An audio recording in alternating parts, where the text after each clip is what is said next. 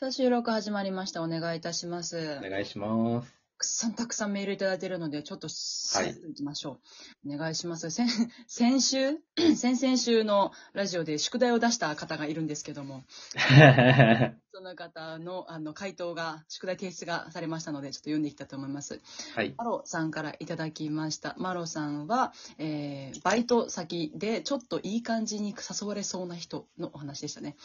えー続きですね。数日後、上がりの時間が近づくと彼が、この後って空いてる？って聞いてきました。なんで？というと、お茶しよう。お茶に誘われるって現実なんだと思いつつ、それ以降1年続いた誘いに乗れなかったのは、彼が私に見せる人と人懐っこい笑顔と、他に見せる顔が違いすぎたからでした。彼が使う言葉が他者に攻撃的なことがあり、ときめいたけど傷つく予感しかなかったです。ボヤさんは自分だけ優しい人とみんな優しい人どちらに惹かれますか？え、できればみんながいいかな。だって、その片鱗が他者にも出せるぐらいの、なんて言うんですか？スイッチの切り替えがそんな簡単にできるって怖くないですか？うん。思いません？なんかみんな優しい中で関係性を持ってるのは私だけっていうのが、なんとなく特別感があるのかなとは。うんうんまあ、みんなに優しいの限度があるとは思いますけど、自分だけに優しいと、いや、自分の好きな人のことも優しくしてって思ってしまう。うんうんうん例えば、と自分の友達には、ああでこうでって言うんだけど、自分にはそういう言葉遣いをしないとか。うんうんうん自分が気まずいじゃないですか、そんなの。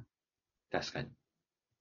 あそうか。なるほどね。ちょっと、そんな宿題のか結果が返ってくると思わなかった。そうなんだ。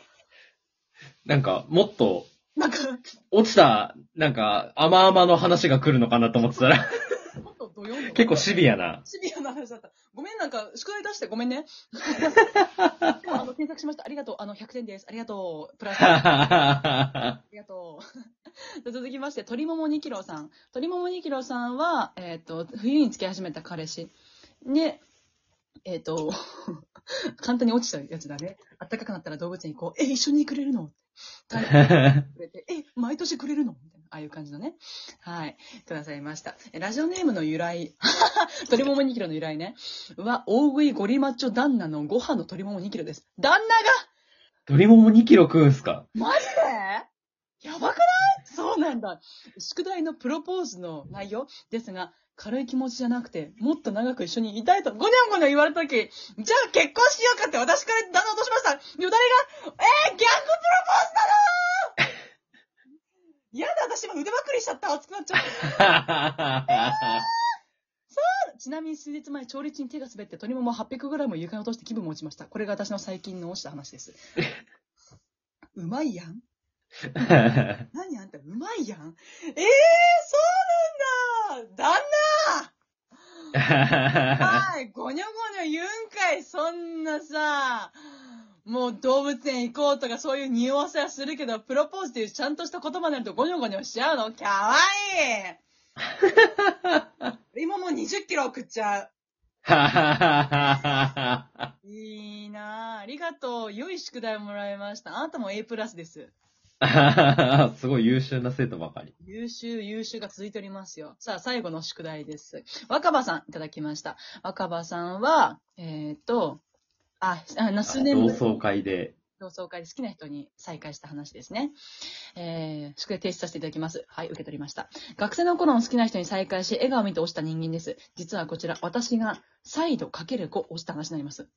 お1回目学生の頃、実はその時告白をしました。ですが、振られ、そのまま卒業。2から4回目卒業後、2人きりでお食事に行きました。しかも、お誘いは相手から、は？なぜ誘ってくれたのか、恋愛経験がなさすぎる自分には分からず、ただその笑顔には自分は何回も落ちてしまいました。落ちていました。食事の後しばらく LINE がついた後話すことがなくなり会話が終了するという流れでした。そして5回目が前回の同窓会であった話になります。その後も LINE がついたんですが、つい先日終了しました。自分からアプローチしようにも気持ち悪がられたらどうしよう。相手の気持ちが全くわからん。え、相手に好きな人がすでにいたら迷惑かけてしまうと、うじうじ悩み、何も行動ができないため思い出にさせていただきました。おしも何もなくてすいません。ちょっと私、この人ちょっと嫌かもしれない。あれ？それはどういう？だって、二人でもう告白を、まあ、その相手側の認識として、告白をしてきた人、自分が振った人、卒業後、ああ、この人、自分に好意があるなって認識の上で誘っているわけじゃないですか。はいはいはいはいはい。2から4回。で、そこから何か進展するわけでもなく、その真意がわからないのがちょっと困ります、私としては。だって好きだったの知ってるんだよね。まあまあまで、別に何があるわけでもなくっていうのはどういう認識なの？友達なの？それとも、自分が恋、自分に恋があるから、時間取ってくれるだろうっていうちょっとしたおごりがあるのかどうか。私ちょっと若葉さんの親目線になってるけど、あ。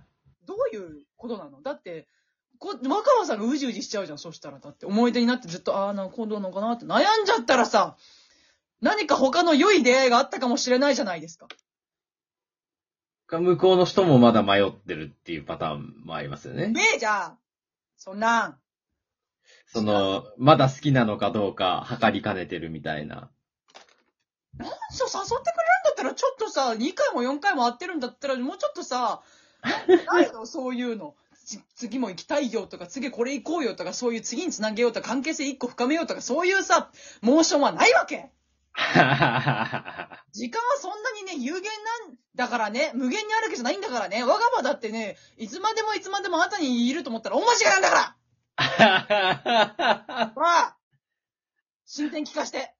何もなかったらいい。それはそれでいい。また新しい出会いがあったら何でもいい。ありがとうございました。皆さん A プラスです。新旧飛びきですもん、こんなもん。ありがとうございました。さあ。若葉さんだけもう一個大きめの宿題出されましたけどうん、ね。あの、まあ、慢性的な、あの、長期的な宿題だからいいの。そうですね。さあ、こんな感じで、落ちた話を2週にわたって募集しておりまして、2週目に来たメール、ちょっと前回読めなかったので読みたいと思います。ソフィーさん。私の落ちた話ですが、それは星野源さんです。存じ上げております。私はもともと荒垣結衣さんが好きで2回以上見ました。源さんの認識としてはアーティストだったので、3の人俳優もやってるんだ、ぐらいでした。ただ、あの津崎平正が好きにならずにはいられませんでした。しばらく私は平正さんが好きなんだ。決して星野源を好きになったわけではないと、屈しない芸人をしていたわけですが、いつそれが終わったかわからず、今では熱狂的に推しております。そうだよね。だってソフィーさんのアイコン、星野源だもんね。うーん。星野源を多分自分で絵がイラストでイラストにしてる。やつですよね。うん。ドハマりしてるよね。ありがとうございます。今ではね、星野源つながりいっぱいね、おおお仲間、お友達、私も含めですけど、できたから、良い落ち、落ち方でしたね。ありがとうございます。続きまして、海野さん。私は推しの落ちに、えあ、あ私は推しの推しに落ちました。ある俳優をしているんですが、彼が BTS にハマり、舞台挨拶などでも BTS に関する話をするようになりました。公私混同してるやん。私は韓国のアイドルや K-POP には無頓着だったので、曲をやれてもわからないし、いろいろなハートのポーズをされてもわからず、焦りを覚え、なんとかせねばと勉強を始めました。とりあえずメンバーの顔と名前、有名な曲だけ覚えておこうと動画を忘れ日々を過ごし、気がつけば頭の沼に使っておりました。やられたね。やられたね。まんまと推しに布教活動されたんだね。え、じゃあいずれ、もしかしたら同じライブ会場に推しの俳優と一緒に推しを見る、確かに。あるかもしれないですよね。いずれね。推しと推しを見るっていう。やば、成功したオタクじゃん。ありがとうございました。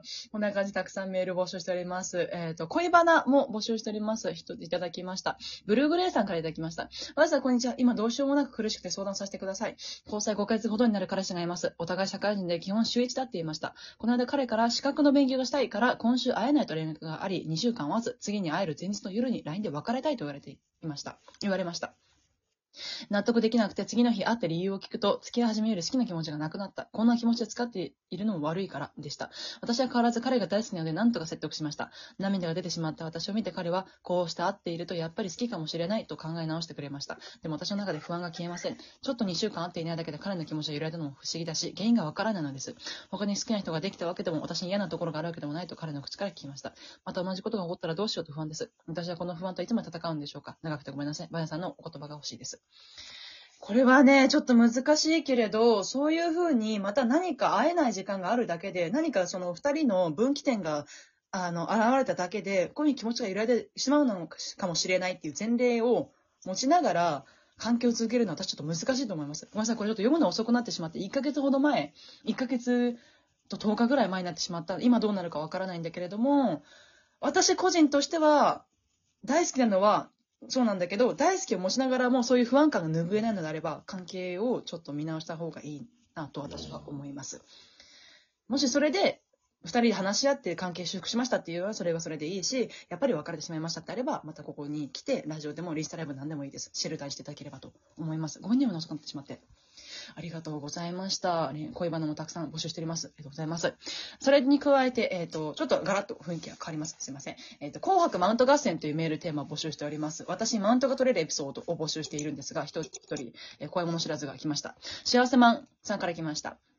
紅白マウント合戦。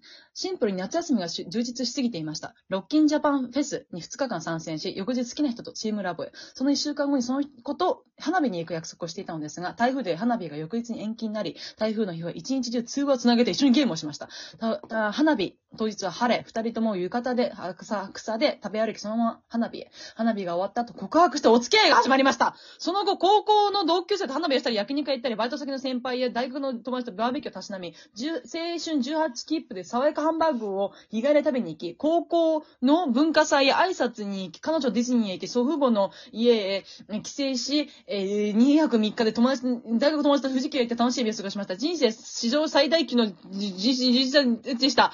これほどにな遊びに充実なおお過ごしでしょうか？ねえ、うーん、うーん、ムカつく。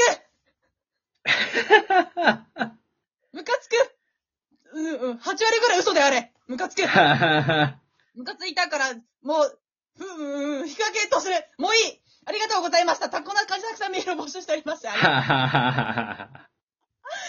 ウント合戦、恋バナ質問とたくさんメール募集しております。え次回のメールテーマですが、私がもうすぐベトナムに行けるので、旅行で、これやっちゃいますを募集しております。旅行での癖だったりとか、よくやってしまう習慣だったりを募集しております。メールアドレス、バネスドットホサットマークラジオトーク .jp、バネスドットホサットマークラジオトーク .jp、もしくはアプリがある方はギギフトを送る、質問を送るからください。よろしくお願いいたします。また来週お会いしましょう バイバイ